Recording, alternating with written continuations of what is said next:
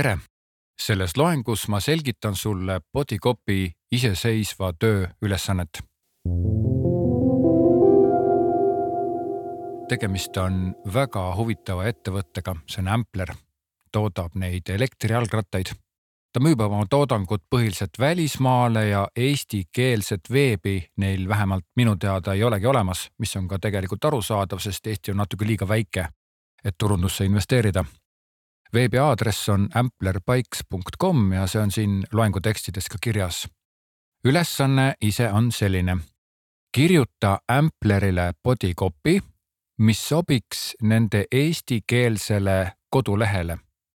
ehk siis kujutame ette, et Ampler teeb kõigest hoolimata endale eestikeelse kodulehe ja mis tekst seal esilehel siis olema peaks ja see peab kindlasti olema body copy tekst et milline see tekst siis peab olema, et inimene, kes sinna tuleb teadmata Amplerist midagi, et ta kohe nagu saab aru ja soovib minna edasi uurima. ma teen siin ka väikese ringi sellele tootele peale, et te saaksite minu mõttekäigust aru. esimene asi, mida ma näen, on, et tegemist on linnarattaga.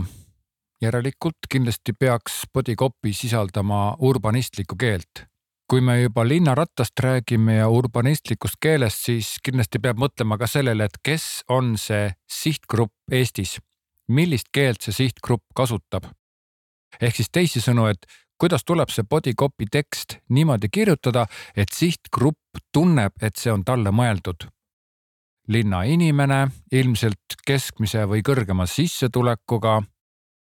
ja mida ta siis tahab ja mida ta ootab kolmas asi, mida ma tähele panen, on see, et tegemist on elektrilise jalgrattaga, mis näeb välja nagu tavaline jalgratas.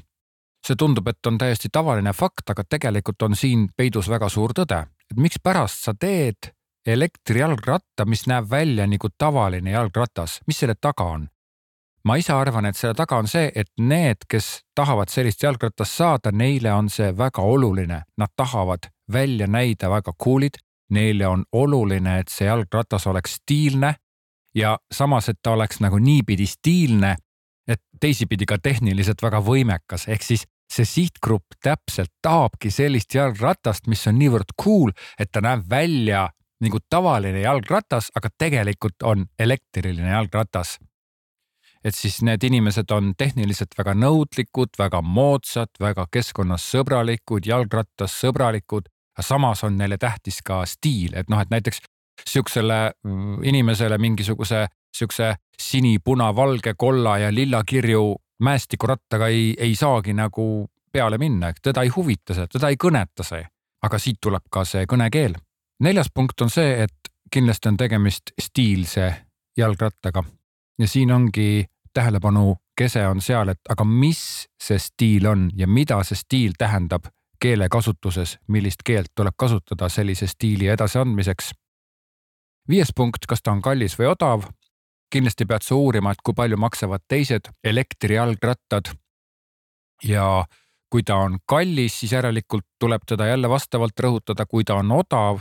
ma arvan, et ta ei ole odav, aga noh, kui ta on, ütleme mingisuguses keskmises hinnaklassis, maksab sama palju kui teised elektrijalgrattad, siis järelikult tuleb jälle teisi asju rõhutada kuuendaks, milline on Ampleri bränd?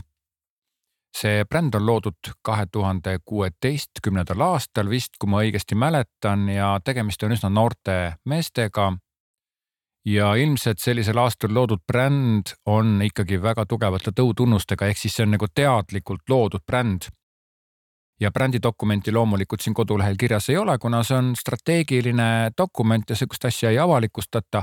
aga jällegi, kui seda kodulehte vaadata, siis see bränd lausa karjub igal hetkel, igal sammul, ehk siis nende tegijate peas, nende võtmeinimeste peas on mingisugune väga kindel kuvand, mida nad kogu aeg püüavad teostada.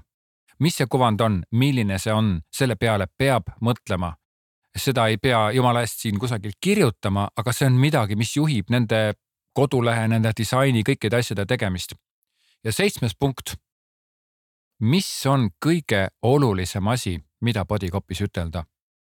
ehk siis neid detaile on väga palju, argumente, mida kaaluda, on samamoodi väga palju, aga bodycopy's, nagu ma eelnevalt rääkisin, tuleb välja tuua soovitatavalt üks ja jõuline element, mitte et see on linnaratas, mis näeb hea välja ja mis on mõeldud stiilsele inimesele ja mis äh, on väga võimekas elektrijalgratas ja mis on ka välismaal väga kuulus, et noh, et kui sa need kõik asjad nagu ritta paned, siis see ei ole body copy. Body copy peab ka sisuliselt kõnetama, järelikult sa saadki välja tuua ühe asja. Äh, body copy teksti pikkust ma ette ei anna siin peab ise mõtlema, et milline oleks see kõige sobilikum pikkus, et seda oleks niimoodi mõnus ühe silmamisega ära lugeda. üleskutse osas mõtle, kas kasutada üleskutset või mitte.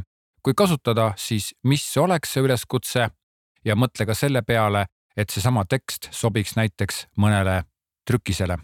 järgmises loengus loen ette omapoolse Ampleri body copy. ole hea ja kuula järgmist loengut alles siis, kui sa oled enda versiooni ära kirjutanud. soovin sulle head nuputamist ja kirjutamist kohtume järgmistes loengutes